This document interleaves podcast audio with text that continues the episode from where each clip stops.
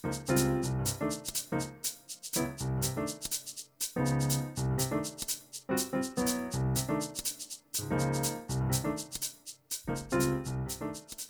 Un chaleureux bonjour et un grand merci à vous toutes et tous euh, qui nous rejoignez pour un nouveau euh, numéro de Wagon Livre, votre rendez-vous culturel.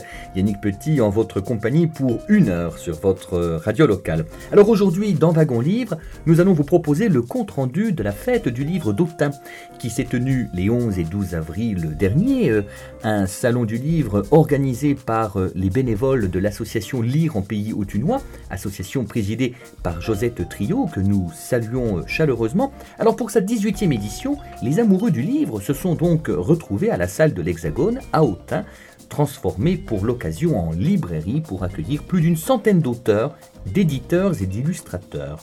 De belles figures étaient présentes, Sandrine Colette, Elisabeth Barillet, Philippe Grimbert, le dessinateur caricaturiste Panchaud, François Despnous, Abdelkader Djamaï, qui est un des écrivains algériens de langue française les plus connus, Samuel Doux, mais aussi des bourguignonnes et des bourguignons. Je pense à la fidèle Lucette Desvignes, Marie-Thérèse Mutin, Sandra Amani, le romancier Dano, Didier Cornaille, venu en voisin, le paysan écrivain Jean-Charles Cougny, le sculpteur autunois Bernard Moreau-Gaudry, le photographe Laurent Janin, l'archéologue Yannick Labaune, Philippe Ménager, Yasmouna Singé. En tout cas, cette année, une attention toute particulière a été accordée aux jeunes lecteurs avec une vingtaine d'auteurs jeunesse présents et une dizaine d'auteurs de bande dessinée. Pour la cinquième année consécutive, votre émission littéraire vous offre aujourd'hui un aperçu de cet événement avec des interviews d'auteurs rencontrés au Salon du Livre d'Autun. Nous allons ouvrir notre émission avec deux membres de l'Académie Alphonse Allais, co-signataires du dictionnaire ouvert jusqu'à 22 heures. Rencontre avec Philippe Davis, président de l'Association des Amis d'Alphonse Allais et de l'Académie Alphonse Allais. Et c'est le porte-parole de l'Académie Alphonse Allais Xavier Jaillard, auteur de théâtre, qui nous explique ce qu'implique d'être porte-parole de l'Académie Alphonse Allais. Je veux dire, on dit porte-parole, mais en fait c'est porte-fait. On me fait, on me fait porter tout, euh, les bottes de foin. Euh, euh, en fait, je suis, je suis l'homme à tout faire, quoi. Voilà.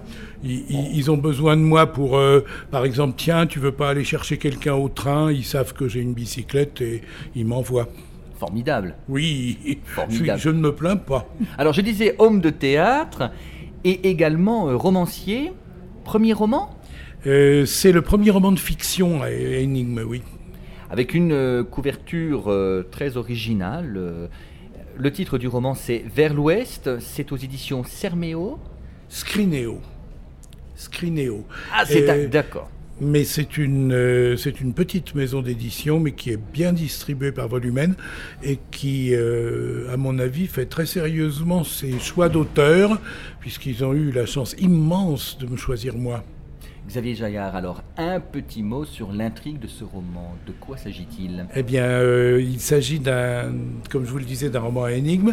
Il y a deux histoires qui se déroulent en parallèle, une de nos jours en Écosse et l'autre en 1943 en Pologne.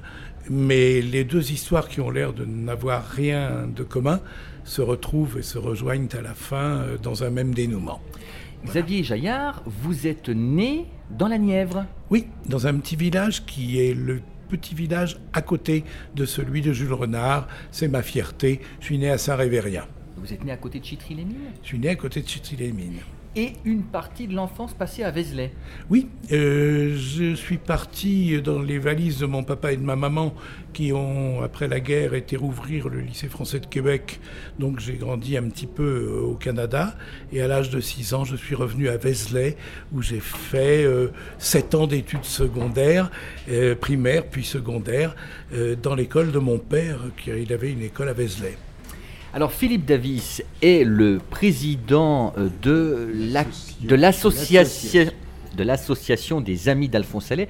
Bah, je, constate qu'avec vous, ma langue fourche à foison. C'est étrange. Oui, enfin, c'est surtout regrettable. Mais. Merci.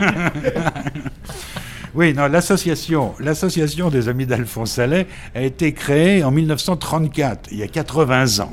Bah, par un certain nombre de, journalistes érudits. Alors des journalistes, c'est pas un hasard, puisque Alphonse Allais, bon, auteur, a beaucoup écrit euh, dans, la, dans, la presse. Hein, dans, le, Sourire, le Chat Noir et beaucoup de revues de, l'époque. Pendant 20 ans, cette association euh, elle a mené son train, elle n'a pas fait euh, sans aucun doute beaucoup parler d'elle, mais 20 ans après, en 1954, Henri Janson a eu une idée tout à fait géniale pour dynamiser les actions de cette euh, association dont la vocation est naturellement de mieux faire connaître le, Alphonse Salais, son œuvre, son esprit. En 1954, Henri Janson a créé un collège de personnalités connues, médiatisées, euh, ce qui est devenu l'Académie Alphonse Allais. Et aujourd'hui, cette académie a 75 membres, tous des gens très, très, très médiatisés, ce qui nous permet d'organiser des manifestations pour une part des, organisations institutionnelles, c'est-à-dire euh, des intronisations de nouveaux académiciens, d'autre part des manifestations beaucoup plus insolites, mais de s'appuyer sur la notoriété de euh, ce collège de personnalités très connues pour euh, pouvoir médiatiser cet événement. C'est en ça que Henri Janson a eu une idée tout à fait géniale et qui différencie l'association des Amis d'Alphonse Allais d'associations de bon nombre d'écrivains qui se contentent, comme on, on le dit souvent, d'aller fleurir la tombe une fois par an. Voilà. Et le premier académicien euh, qui a été élu en 1954, pour information, n'était autre que Eugène Ionesco. Alors parmi les, derniers intronisés à l'Académie Alphonse Allais, donc Lola Sémonin, que je connais bien, parce qu'en fait elle, est née à Morteau comme, moi, c'est une franc-comtois. Oui, on le sait, oui, oui, oui, tout à fait, tout à fait. Et la Franche-Comté, je vous fais remarquer, va faire partie de notre région aussitôt que le regroupement sera effectif. Ah oui, le, regroupement euh, Bourgogne-Franche-Comté. Voilà. Ce qui historiquement n'est pas complètement idiot. Euh, non, mais ça fait loin en voiture. Alors, donc, dans les derniers intronisés, il y a aussi Gonzague Saint-Brie, euh, Jean-Claude Morchoine, euh, Hélène Delavaux. Je me rappelle de son très beau spectacle, La Républicaine en 89, où j'avais entendu une, Marseillaise bachique, Allons enfants de la courtille. C'est pour nous que le boudin gris, c'est pour nous qu'on l'a préparé. Enfin, je, me rappelle, j'étais adolescent, j'avais adoré cette version. et tout le répertoire d'Yvette Gilbert. Oui et, y compris euh, des, opérettes. Elle a, elle a, chanté Offenbach également. Elle, a chanté la, Péricole ou la Belle Hélène, je ne sais plus, mais au théâtre des Champs-Élysées. Donc c'est une personne, en effet, qui, euh, qui a énormément d'humour et euh, qui est tout à fait dans la veine des académiciens que l'on souhaite introniser. Alors on compte aussi Gérald Dahan et puis une petite jeune, Gisèle Casatsu. Absolument, qui fêtera ses 101 ans, on peut le dire, ses 101 ans le 14 juin prochain. Je me souviens de la date parce que c'est ma date anniversaire aussi, mais pas l'année. Alors un petit mot euh, quand même sur cette fête du livre d'Autun. C'est l'année dernière vous étiez déjà là, euh, je me souviens. Euh, c'est toujours un, plaisir de venir à Autun. C'est une belle fête. Oh, c'est mieux que ça. C'est l'enthousiasme, c'est la joie. Parce que la, Autun, j'ai toujours considéré que c'était la capitale des Gaules, que ça l'était resté, et puis qu'il n'y a pas de raison que ça change. Je trouve qu'on est vraiment à l'épicentre de la Bourgogne. Alors on est au cœur du goût des mots aussi dans ce qui est le temps d'un week-end la plus grande euh, librairie de, Bourgogne.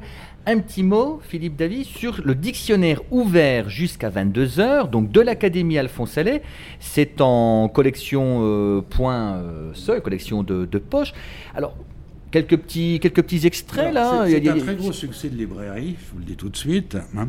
Et, mais j'ai passé la parole à Xavier Jaillard, qui est le rédacteur en chef de ce dictionnaire. Et porte-parole en plus.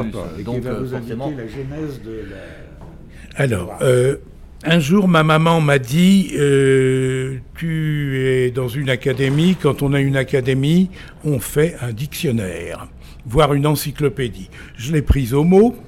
Je dirigeais euh, le théâtre du Petit Héberto. Je l'ai dirigé pendant quatre ans. J'ai cessé de le diriger il y a à peu près deux ans.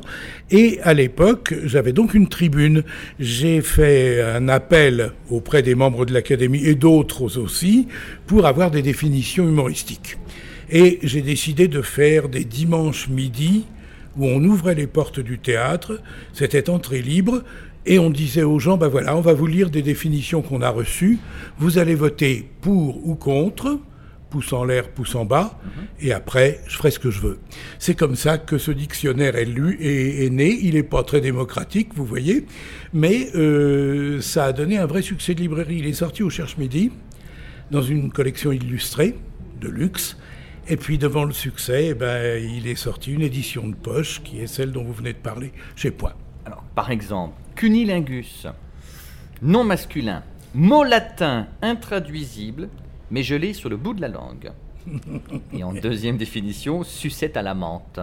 Voilà. Attention à l'orthographe de la menthe. Alors il y a, des, il y a des, des, définitions très courtes à l'emporte-pièce comme ça, et puis vous avez, car c'est une encyclopédie, de véritables articles comme dans les encyclopédies, qui peuvent prendre plusieurs pages et qui vous donnent euh, euh, des, des, des, informations absolument complètes sur un sujet. Alors il y en a une, par exemple, la définition de hibou non masculin est avec bijou, caillou, chou, genou, joujou, pou, l'un des sept substantifs de la langue française classé X.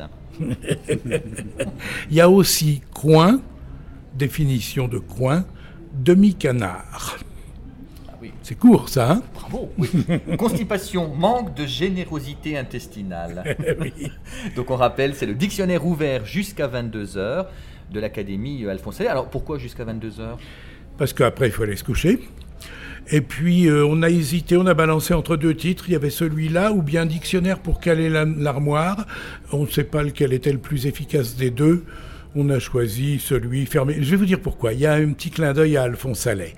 Euh, je crois que c'est MacMahon qui avait écrit un essai. Non, c'est Napoléon III. Je crois qu'il avait écrit un essai qui s'appelait De l'extinction du paupérisme. Et Alphonse Allais s'était proposé d'écrire une suite qui s'appellerait euh, De l'extinction du paupérisme après 20 heures.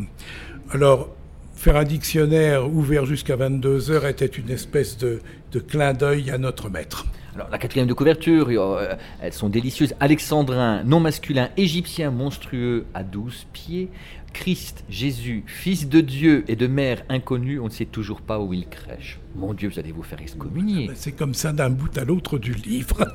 Xavier Jaillard et Philippe Davis à l'instant au micro de votre émission littéraire. Si vous désirez rejoindre l'association des amis d'Alphonse Sallet et recevoir la lettre confidentielle de cette association, vous écrivez à l'Alésienne, la Crémaillère, 15 place du Tertre, 75 018 Paris, ou alors vous pianotez sur internet www.boîtealais.com .com, boîte à lait s'orthographiant B-O-I-T-E A-2-L-A-I-S. Si vous venez de nous rejoindre en FM ou via Internet, vous êtes sur votre radio locale au cœur de la 18e fête du livre d'Autun dont nous vous proposons aujourd'hui un aperçu. Nous allons marquer, si vous le voulez bien, une pause musicale. Juste après, nous rencontrerons Joseph Farnell qui signe une œuvre très personnelle avec un nouveau roman intitulé À l'ombre du carreau du temple, disponible aux éditions de Boré, roman dans lequel il évoque le Paris de la mode sous l'occupation, la lutte contre le nazisme et l'après-guerre. Tout de suite, c'est Pose tes mains, interprété par Mutine. On se retrouve dans une poignée de minutes pour la suite de. Wagon Livre,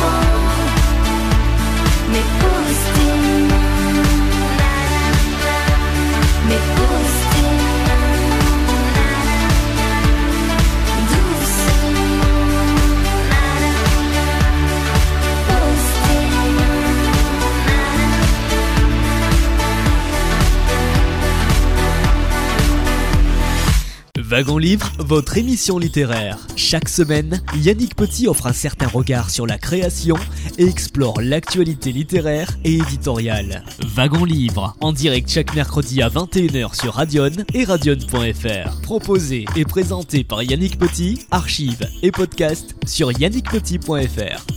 Pose tes mains, c'était Mutine. Puisque je cite euh, Mutine, euh, j'en profite pour euh, saluer Marie-Thérèse Mutin, qui était à la fête du livre d'Autun les 11 et 12 avril dernier, au stand de la maison d'édition qu'elle a créée. Maison d'édition qui s'appelle donc les éditions Mutine et qui fêteront à la fin de cette année 2015 leur 20e anniversaire.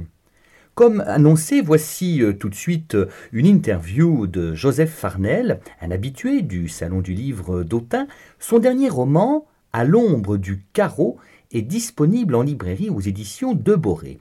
Ce roman raconte le parcours de David Farman, un jeune juif dans la France des années 30 qui, sous l'occupation, entrera en résistance pour combattre le nazisme et défendre les siens. Alors faisons sans tarder connaissance avec Joseph Farnell, c'était le 11 avril dernier, en Saône-et-Loire, à Autun. J'ai commencé très tôt, très jeune, à travailler, à 14 ans, et j'ai commencé à travailler dans un atelier de couture. Euh, et le, comment dirais-je, ce, ce qui m'a amené à monter ma propre maison de couture, qui a été d'ailleurs euh, mondialement connue.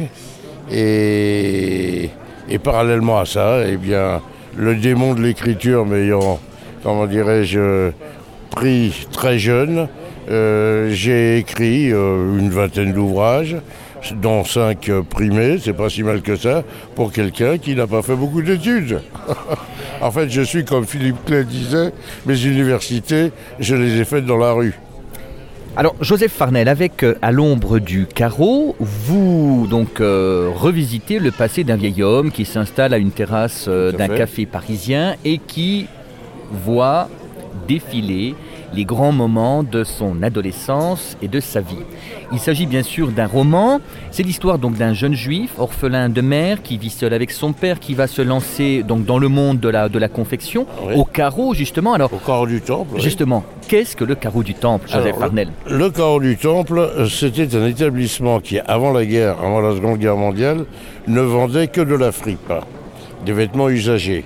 Et, euh, et je dois dire que toute la province euh, de, France montait au carreau du temple pour acheter des vêtements usagés, mais euh, donc, comment dirais-je, pas cher bien évidemment. Il s'est passé euh, un changement à partir de la, de la libération, où les gens ne vendaient plus leurs fringues, hein, leurs fripes, leurs costumes, ils les usaient jusqu'à la corde parce qu'il n'y avait pas d'autres moyens si bien que les petits artisans autour du coraux, qui étaient pour la plupart des tailleurs, puisque c'était le quartier, euh, ont commencé à fabriquer de la, comment dirais-je, euh, des, choses neuves. Et le carreau est devenu, comment dirais-je, un centre de vente pas cher de vêtements, je dois dire, de qualité. Mais beaucoup moins cher que dans les magasins. Alors grâce à votre roman, évidemment, on redécouvre un Paris des années 36 ah jusqu'à la montée, euh, montée de, de l'extrême droite, même en France, avec les premières inquiétudes aussi venant d'Allemagne en raison des persécutions euh, antisémites, puisque le, jeune héros donc, euh, se prénomme David, c'est David Farman, il vit avec son père, Samuel Farman, qui est donc ouvrier tailleur à domicile, bon il y a l'épisode du Front Populaire, et puis c'est ces, toutes ces années 30, Joseph Farnell, la TSF, c'est aussi l'élégance masculine qui ah, semble bah, être beaucoup plus raffinée que celle d'aujourd'hui. Ah bah, je dois dire, alors là je suis complètement d'accord avec vous. Je pense qu'actuellement les, les hommes, je ne parle pas des femmes, mais les femmes aussi d'ailleurs, mais les hommes ont perdu complètement le goût de, de, l'élégance et s'habillent n'importe comment, c'est-à-dire ne mettent pas... Oh, qu'est-ce que c'est que finalement que la couture? C'est de mettre en valeur le corps humain. Or, ce n'est pas du tout le cas aujourd'hui.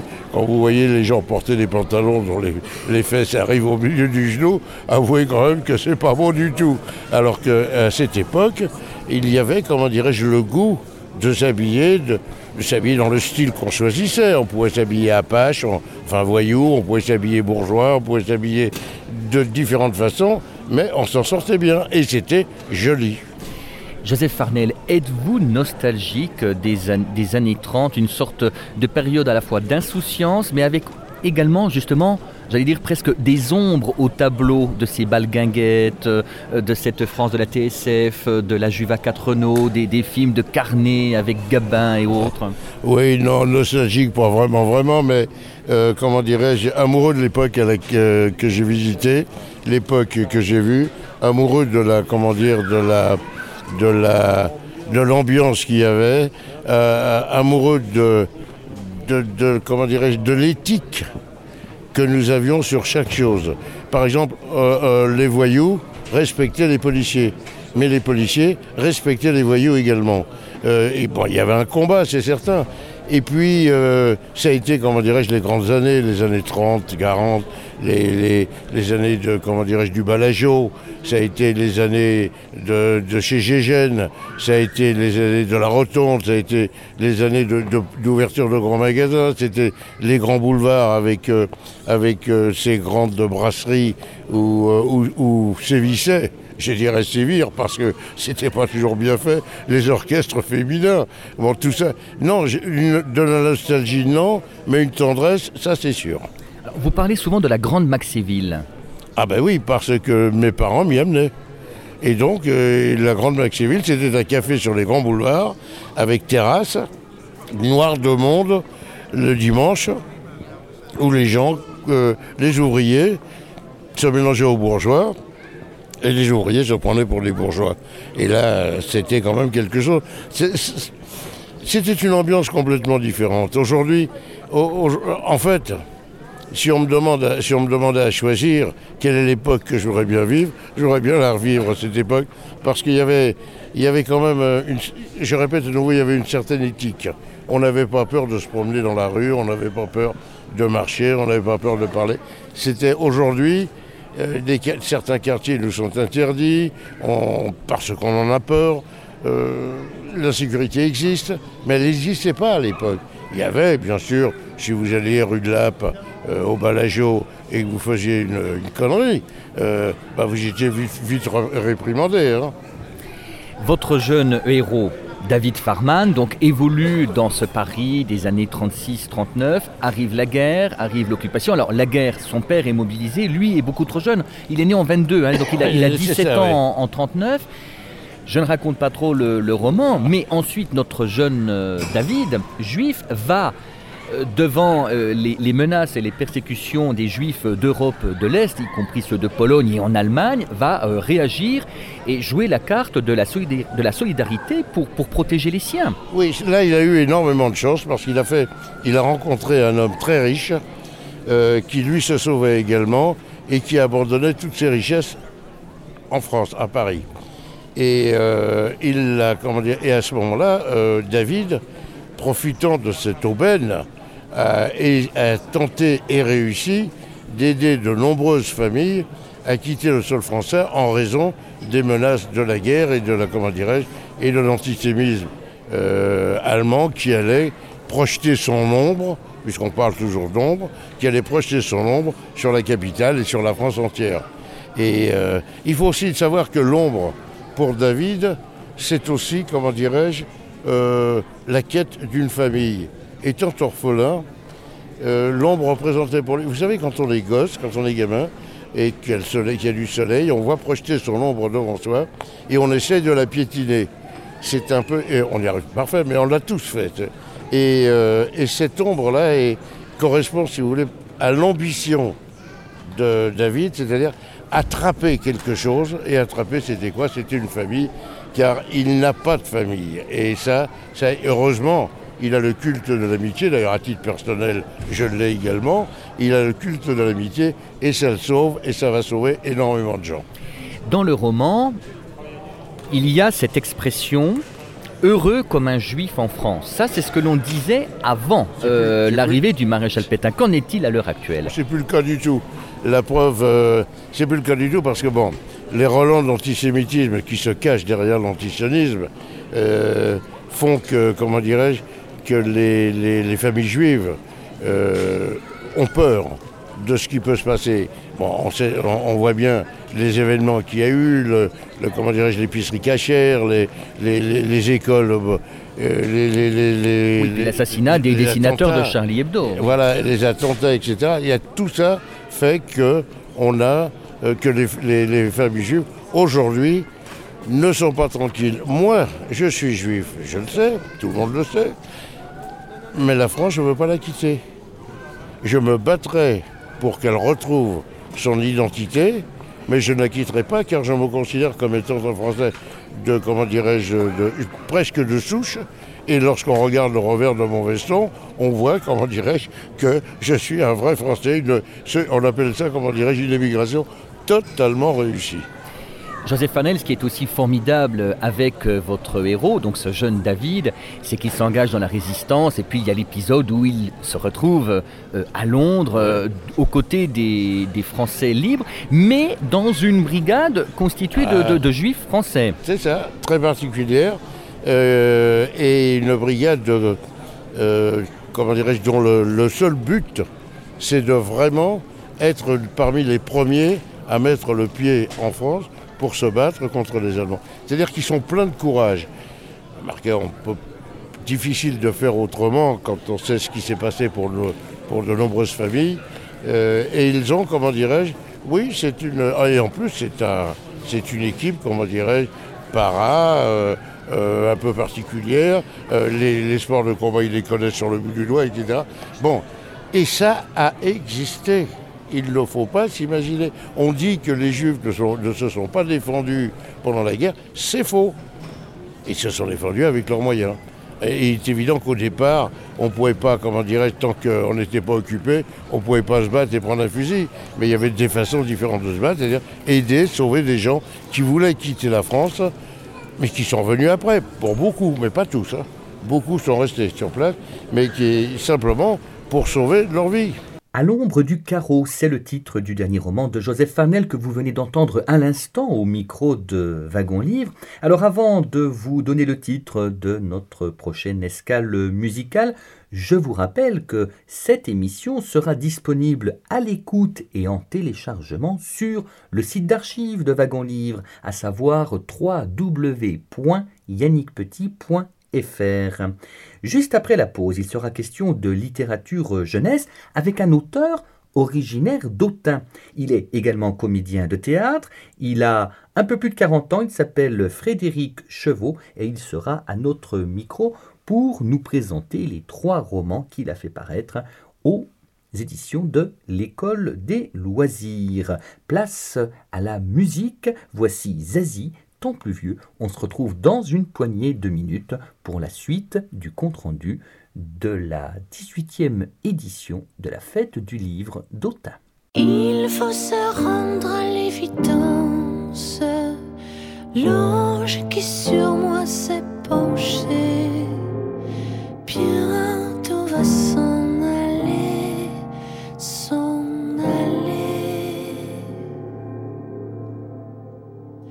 Il m'accorde une dernière danse sur ma bouche, un dernier baiser avant de me souffler tant plus vieux.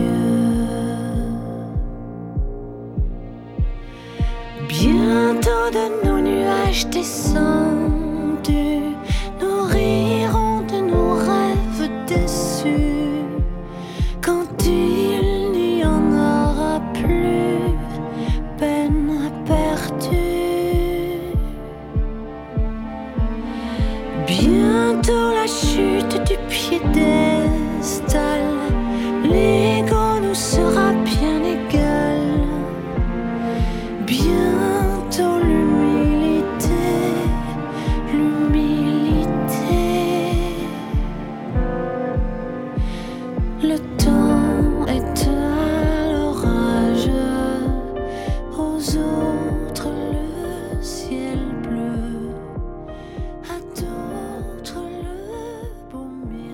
Wagon Livre, votre émission littéraire. Chaque semaine, Yannick Petit offre un certain regard sur la création et explore l'actualité littéraire et éditoriale. Wagon Livre, en direct chaque mercredi à 21h sur Radion et radion.fr. Proposé et présenté par Yannick Petit, archives et podcast sur yannickpetit.fr.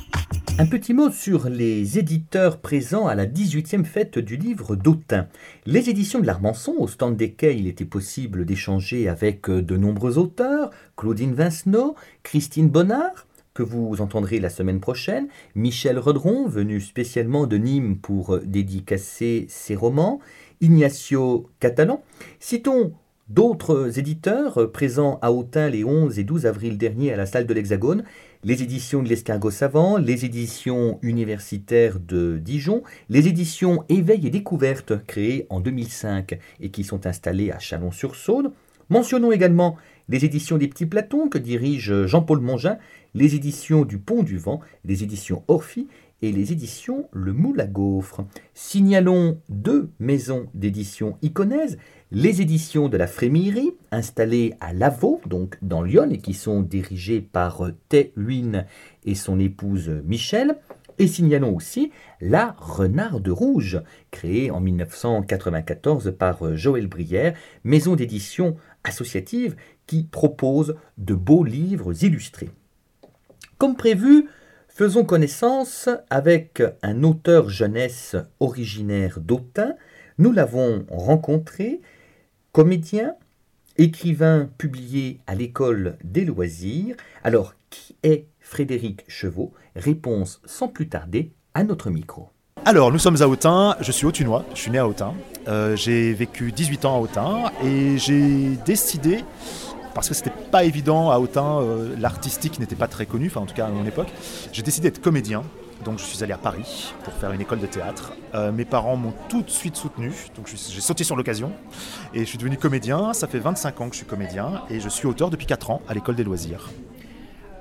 Trois ouvrages jeunesse, j'en mentionne les titres, on revient dans le détail sur chacun d'entre eux. Odile n'existe plus en 2011, la même année Thomas quelque chose et puis en 2013 tout ce qui est arrivé d'extraordinaire à Hector. Et comme vous me le faisiez remarquer, chacun des titres comporte le prénom d'un enfant. Bon, on a un prénom féminin, Odile, et on a Thomas et Hector. Frédéric Chevaux, êtes-vous sorti de l'enfance? Alors, je ne sais pas. Je ne sais pas. Non, je crois pas. Je crois que, en tout cas. Écrire pour le jeune public, c'est une façon de rester quand même dans le précaré de, de la jeunesse et de l'enfance. Vous ne voulez pas vieillir? Ah, Je sais pas, je suis Peter Pan, vous croyez? Non, en revanche, j'ai. Hum, comment dire Je ne sais pas, c'est pas une volonté d'écrire pour la jeunesse. J'ai pas spécialement voulu écrire pour la jeunesse. En revanche, les thèmes que j'ai voulu aborder de cette manière-là, avec euh, l'imaginaire, la poésie, euh, me semblaient, moi, aller dans le sens de la jeunesse. Maintenant, avec du recul, je me dis qu'effectivement, j'y trouve tout à fait mon compte et mon bonheur. Donc, pour répondre à votre question, peut-être que je ne suis pas sorti de l'enfance. Peut-être. En, tout cas, l'enfance est peut-être la patrie des écrivains. Peut-être, oui. Et des comédiens aussi, c'est vrai. Vous êtes comédien, vous êtes auteur, vous avez donc euh, euh, joué dans une cinquantaine de spectacles. Vous résidez à Paris, vous êtes à Autun à cette euh, fête du livre, vous y revenez avec bonheur. C'est un retour aux racines, c'est un retour à l'enfance finalement, là encore. Et finalement, oui, la boucle est bouclée, c'est vrai. Oui, effectivement, on n'en sort pas. On sort pas. oui, je devais, je devais, venir à, plusieurs éditions de cette, de cette rencontre Lire en vois, pardon, voilà. Et, et, à chaque fois, je ne pouvais pas, j'étais en tournée. Donc c'est un grand bonheur d'être là cette année. Ouais, c'est quelque chose de très important assez fier aussi de revenir dans la région et puis de voir que c'est une très belle région aussi. Parce que finalement, on a 18 ans, on part, on se dit ah ça va, tout sera mieux ailleurs. Tout est bien, tout est mieux, et puis mais sinon la, ville natale est belle aussi. Alors rencontre avec le public ici à la salle de l'Hexagone, mais il y a quelques jours, vous étiez invité par les professeurs des écoles devant des élèves de cours moyens. rencontrer le, les jeunes gens pour lesquels vous écrivez, vos lecteurs, puisque vous ciblez surtout des jeunes gens, un lectorat entre 8 et 12 ans à l'école des loisirs. Alors, quand on rencontre ces jeunes gens, euh, qui ont lu vos livres ainsi que leurs euh, enseignants, quelles sont les questions euh, que l'on vous pose? Qu'est-ce qu'on vous demande? Est-ce qu'on vous regarde comme parce qu'un écrivain, un écrivain, justement, tout d'un coup, ce n'est plus qu'un, ce n'est pas qu'un nom sur la couverture. Tout d'un coup, c'est un être de chair, comme un comédien d'ailleurs. C'est ça qui est important, je trouve, dans les, et qui est vraiment intéressant dans les rencontres, c'est que d'un coup, les enfants lecteurs peuvent donner un, un- un- un visage à quelqu'un et se disent que, euh, enfin, il y a une autre approche, un autre rapport. euh, bah, humain, voilà, tout simplement. Et c'est, je trouve ça déjà à la base très important pour, euh, pour ça, de voir que l'objet livre qu'ils ont entre les mains existe grâce à quelqu'un. Et du coup, euh, voilà. Après, les questions qui ont été posées, souvent, c'est est-ce que je raconte mes histoires, ma vie, dans les romans? Ça, c'est souvent, ça revient souvent en, en question. Qu'est-ce que j'ai eu comme hi- hier comme question euh, avec deux rencontres de classe qui étaient vraiment très bien préparées, très, vraiment fabuleuses? Il y a eu souvent des. euh, on a beaucoup parlé théâtre, bien sûr également, puisque les rencontres se font. euh, en- on parle de théâtre et, de littérature, bien sûr. Euh, oui, est-ce que, voilà, est-ce que je parle de ma famille? Est-ce que, est que je me divulgue beaucoup? Est-ce que je me permets de dire certaines choses? Est-ce que j'en garde pour moi d'autres? Est-ce que je divulgue tout? Euh, Voilà, c'est surtout un rapport euh, lié à mon histoire, en fait, qui est posé. Alors je tiens à préciser aux auditrices et auditeurs que vous avez eu une enfance heureuse. Néanmoins, vous avez écrit donc un premier livre en 2011 dont je rappelle le titre Odile n'existe plus, dont la thématique est grave puisque finalement il s'agit d'évoquer la perte, le deuil et comment aborder la mort avec des très jeunes gens? Parce que malheureusement c'est une réalité euh, à laquelle euh, aucun être humain euh, ne peut échapper. Alors, il y a quelque chose qui est quand même très symptomatique, et euh, c'est que souvent, les petites filles, parce que c'est une héroïne, donc souvent les petites filles sont attirées. euh, les lectrices veulent ce roman, et ce sont les parents qui disent non parce que le thème est difficile. J'ai remarqué qu'en fait, la problématique douloureuse est moins bien vue par les parents que par l'enfant. L'enfant veut lire le livre. Après, comment aborder euh, Moi, j'ai chaque chapitre est lié à un conte de fées. Je voulais que cette problématique par le regard de l'enfant, c'est vraiment un journal intime, c'est le regard de l'enfant sur cette situation. À aucun moment, c'est le regard des parents sur ça. C'est son regard à elle, petite de 10 ans, et euh, chaque chapitre est lié à un conte de fées, parce que je voulais encore l'attacher à l'enfance, euh, pour que ce soit peut-être adouci, je sais pas, mais en tout cas, euh, pareil, pour l'écriture, je me suis pas dit, je vais parler de la mort, faisons attention à ce qu'on dit, pas du tout. J'ai voulu écrire ce texte-là tel que j'avais envie de le rêver et de l'écrire. Et au final, j'ai beaucoup d'institutrices, de, profs qui me reparlent de ce roman en disant ben, Vous avez bien fait de parler de ça, parce qu'il y a un grand débat qui s'ouvre dans la classe. Mais finalement, euh, Frédéric Chevaux, vous n'avez pas seulement envie euh, d'offrir des histoires distrayantes, vous voulez aussi, à votre manière, euh, euh, parler de la vie dans ce qu'elle a de plus beau, mais dans ce qu'elle a, dans ce qu'elle a aussi malheureusement de plus, cruel, mais de, plus vrai, enfin le, tragique de l'humain. D'ailleurs, dans Thomas quelque chose, vous réexploitez, c'est une sorte de réécriture d'un, mythe de, l'Antiquité. Forcément, quand on va du côté du tragique grec, on est dans une sorte de, sorte de grandiose euh, qu'on amène à un jeune public et qui n'est pas habitué forcément au, au mythe. Euh, on est aussi dominé dans une société de l'image par les jeux, le virtuel, alors que les mythes, il faudrait justement aussi les réenseigner. Ils sont très, bah, ils sont- fondateurs de la culture européenne occidentale. Vraiment, moi déjà, je voulais parler du Minotaure, donc cette le mytho- la mythologie euh, Icare et, et le Minotaure, mais euh, même si on parle de mythologie, c'est ancré dans le, concret. Avec l'école des loisirs, on travaille sur, euh, en tout cas, moi, auteur avec eux, on travaille sur le concret, sur les situations concrètes contemporaines. Ça ne m'empêche pas effectivement de parler de mythologie ou de partir dans une poésie ou dans un imaginaire. En tout cas, moi, ce qui me tient à cœur, c'est que chaque situation, aussi difficile soit-elle, permet au héros de grandir et de, de devenir heureux, d'être heureux. C'est-à-dire de, il ne subit pas simplement une situation. Cette situation l'aide à grandir et il en a conscience. Ça, c'est très important pour moi. Effectivement, les thématiques sont fortes, mais je veux que cette thématique soit, euh, soit une porte de liberté pour, euh, pour le héros et donc pour l'enfant et le lecteur qui, euh, qui découvrira ces histoires. Ouais. Est-ce que c'est une manière aussi de, protéger ce, jeune lectorat par rapport aux, difficultés, aux duretés de la vie? Est-ce que vous-même, dans votre enfance, vous avez été heurté? Est-ce que il y a eu des, des épisodes douloureux dans votre enfance plus que dans certaines autres? Alors, par rapport à d'autres, je ne sais pas, mais en tout cas, oui, bien sûr, il y a eu des, euh, décès, il y a eu des, euh, moments douloureux, bien sûr, euh, que j'utilise certainement, c'est inconscient, mais j'ai pas pas l'impression moi de protéger le lectorat. J'ai plus envie, en tout cas, de proposer au lectorat une vision différente, peut-être qu'on pourra avoir. Enfin, voilà, on parle du deuil, on se dit, ah là, ça va être triste. Peut-être qu'on peut l'appréhender autrement. Par exemple, la petite fille, à un moment dit, moi, je ne suis pas triste. Mes parents sont tristes, moi, je ne suis pas triste. Pourquoi je devrais être triste? Donc, il y a réel, une réelle approche différente des choses. Thomas, quelque chose qui apprend en fait qu'il est un accident, qu'il n'était pas désiré. Pour lui, il trouve ça fabuleux parce qu'il n'en a jamais entendu parler et donc il se trouve unique. Il est différent des autres. Donc il, réussit à, à détourner la situation délicate euh, autrement. Donc c'est ça que j'ai envie d'apporter. Pas de spécialement protéger l'électorat, mais de voir, de leur proposer une autre lecture de la situation. Une façon de les rassurer. Aussi, en tout, cas, de, en tout cas, de voir que, de leur dire que si vous pensez différemment, si face à un décès, vous n'êtes pas obligatoirement triste, ben, c'est votre situation, c'est votre euh, émotion principale, c'est voilà, elle existe, c'est important.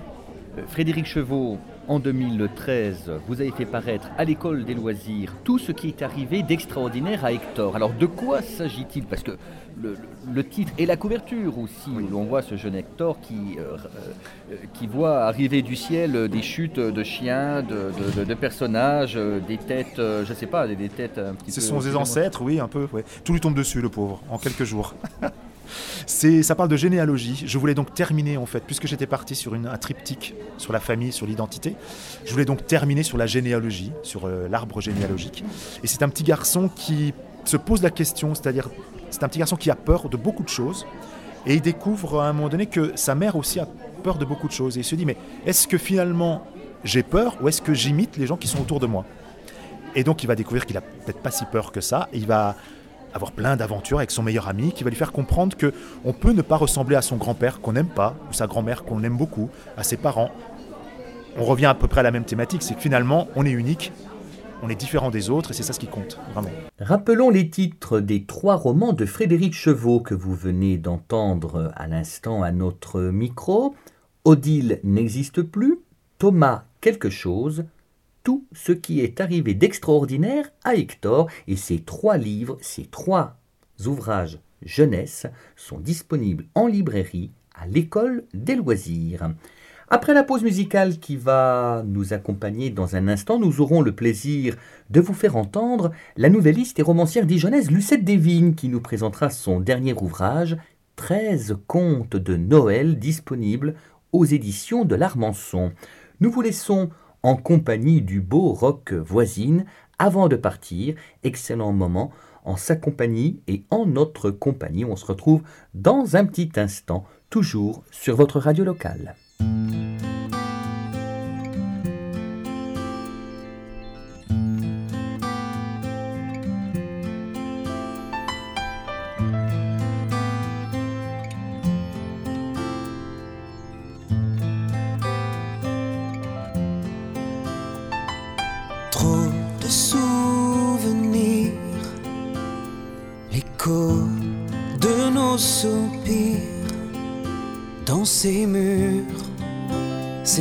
dur d'oublier ces nuits d'aventure où tu m'as vu sans armure et mon corps sur ton corps, j'en voulais encore.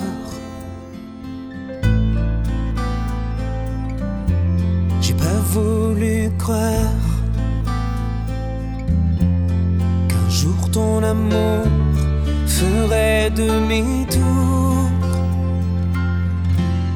avant de partir. Laisse-moi dormir.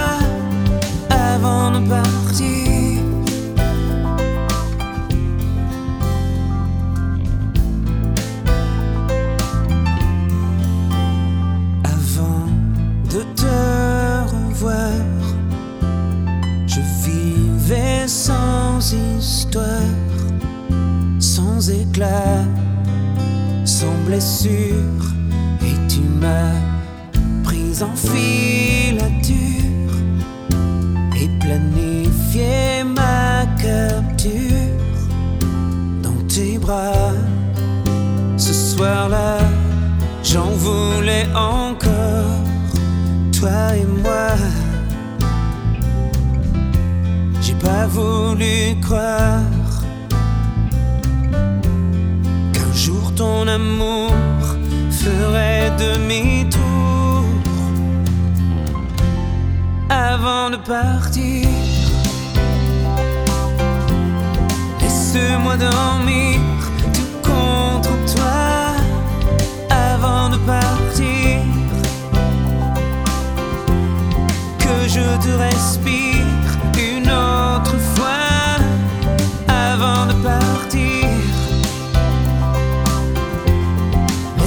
Laisse-moi dormir tout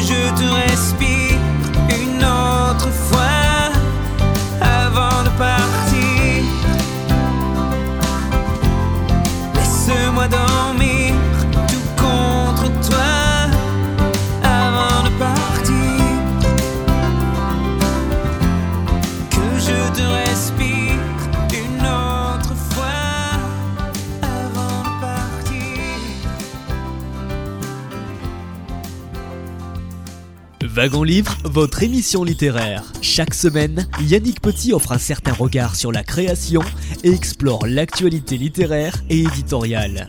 Wagon Livre, en direct chaque mercredi à 21h sur Radion et radion.fr. Proposé et présenté par Yannick Petit, archives et podcast sur yannickpetit.fr. Retour dans notre émission consacrée aujourd'hui au compte-rendu de la 18e fête du livre d'Autun où nous étions le 11 avril dernier pour vous offrir un aperçu de ce salon que nous aimons et que nous suivons fidèlement depuis 5 ans. Fidèle à ce salon d'Autun, elle l'est également, je veux parler de Lucette Desvignes. C'est Noël avant l'heure aux éditions de l'Armançon, puisque la nouvelliste et romancière dijonnaise fait paraître 13 contes de Noël dans lesquels Lucette Desvignes met en scène chats et chiens, rappelant par là combien elle est sensible à la cause de la protection animale. Eh bien, euh, c'est-à-dire que ça fait à peu près euh, 30 ou 35 ans que je, je collabore à la revue lyonnaise qui s'appelle La protection des animaux. C'est la revue de la Confédération des SPA de France qui exclut bien entendu la SPA de Paris qui cherche à, prendre euh, euh, l'argent des donations sans y avoir droit. Et euh, donc, je fais partie de cette confédération et la revue qui s'y intéresse s'appelle La protection des. Et je, participe, je contribue à cette revue trois fois, euh, quatre fois par an, puisque c'est une revue trimestrielle. Chaque année, c'est trois, trois études sur mes chats, puisque j'ai de nombreux chats et que je les regarde vivre de très près. Et puis, le- la quatrième contribution, c'est un conte de Noël. Donc, vous voyez, depuis tant d'années, j'ai une bonne provision de contes. Et Donc- ça, ce sont 13 contes euh, qui n'avaient pas encore été publiés ailleurs que dans la revue. Lucette Desvignes, 13 contes de Noël, comme les 13 desserts euh, provençaux, et 13 contes qui mettent en scène des chats, des chiens. Alors, j'adore euh, la première nouvelle, euh, la, la- la panne du Père Noël, Ah, où là, vous imaginez un Père Noël très moderne qui fait une tournée avec un gros camion. Le camion qui glisse puisque la météo est terrible, le camion se retourne et tous les animaux viennent au secours du Père Noël pour permettre la distribution des, cadeaux. Alors ce sont des contes touchants aussi bien pour les adultes que pour le jeune public. Ah, mais oui, bien sûr. Euh, D'ailleurs, euh, j'ai j'ai su à plusieurs reprises que des jeunes mères achetaient euh, le, recueil, par exemple, du Père Noël est un chien ou de celui-là, pour raconter les histoires à, leurs enfants avant qu'ils ne soient capables de le lire. Parce que il y a cette, euh, cette foule de chats, de chiens, euh, qui, qui ont chacun une, euh, une influence, une importance très, très, très, grande dans la, dans la vie des petits garçons et des petites filles qui, qui sont mêlés à toutes ces, ces présences animales. Et à chaque fois, il y a un petit thème, un petit thème sur euh, la, charité, la, co- la compréhension de l'autre, la tendresse. euh, en général, ces chats et ces chiens ont du malheur au début et puis ils tombent quand même tout le temps sur des gens qui les comprennent et qui vont les prendre en charge. Ch- chacun de ces contes a une, une moralité qui se veut, qui se veut très, très active, je veux dire, hein, très, très militante. Euh, la magie de Noël, euh, celle qui est traditionnelle, c'est-à-dire avec euh, euh, la, naissance, la, renaissance de, de Jésus, euh, ça n'apparaît pas dans mes contes. C'est remplacé par cette magie de Noël qui est la fête de l'amitié, la fête chaleureuse euh, des autres. Et puis cette magie de Noël, euh, Lucette Davis, c'est aussi ce moment où parfois, lors de la nuit de Noël, les animaux peuvent parler. Tout d'un coup, ils ont le don de la parole. Voilà, ça c'était aussi une chose que je savais depuis très longtemps. La nuit de Noël, les animaux ont le don de, euh, parler euh, et évidemment ce don disparaît à la naissance du jour. Ils n'ont donc que quelques heures à leur disposition et euh, j'en profite chaque fois pour, euh, euh, pour poser le problème et puis pour les faire s'exprimer à leur manière et de manière qu'on les comprenne. Mais j'ajoute toujours que moi je n'ai jamais entendu parler mes chats, mais je sais parfaitement ce qu'ils pensent, je sais parfaitement ce qu'ils ont envie de me dire. Et si on aime ces chats ou ces chiens, on n'a pas besoin de, de les entendre s'exprimer avec les paroles humaines. Lucette Desvignes, chez vous à Dijon, combien de chats vous surveillent? 11. 11 chats. 11 chats. J'en ai 8 qui sont vraiment à moi, médicalisés, euh, stérilisés, vaccinés, etc., etc., tatoués.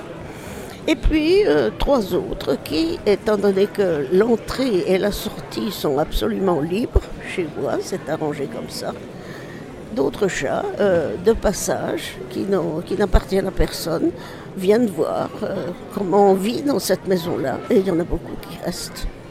Dans certains de vos 13 contes de Noël, Lucette Desvignes, il y a quelques coups de griffe que vous donnez à l'égard des chasseurs. Vous n'aimez pas les chasseurs. Ah non, pas du tout. Ça, je, ne, peux, pas comprendre qu'on puisse tirer sur, sur une bête vive. Que ce soit un oiseau, un, lapin, un lièvre, ou bien entendu, je pense aussi aux grosses bêtes d'Afrique. Je n'arrive pas à comprendre qu'on puisse euh, justifier la qualité de son tir. Mais sapristi, alors on va, on va au tir au pigeon. On va au au pigeon, on tire sur des cibles, mais on tire pas sur des bêtes, euh, sur des bêtes douées de vie. Alors, la difficulté aussi, euh, Lucette Desvignes, c'est que Noël, c'est un moment festif, un moment gourmand. Oui, Et là aussi, euh, vous évoquez le, le martyr des animaux de boucherie. euh, et ça, c'est quelque chose. Je sais, Lucette, que vous ne mangez pas de viande. Je sais que vous êtes particulièrement sensible aux conditions de transport de ces animaux vers l'abattoir, de quelle manière on les, on, on les tue? Enfin, cette espèce de mort industrielle du, du bétail, il faut le dire. quand bien même on va heurter quelques personnes.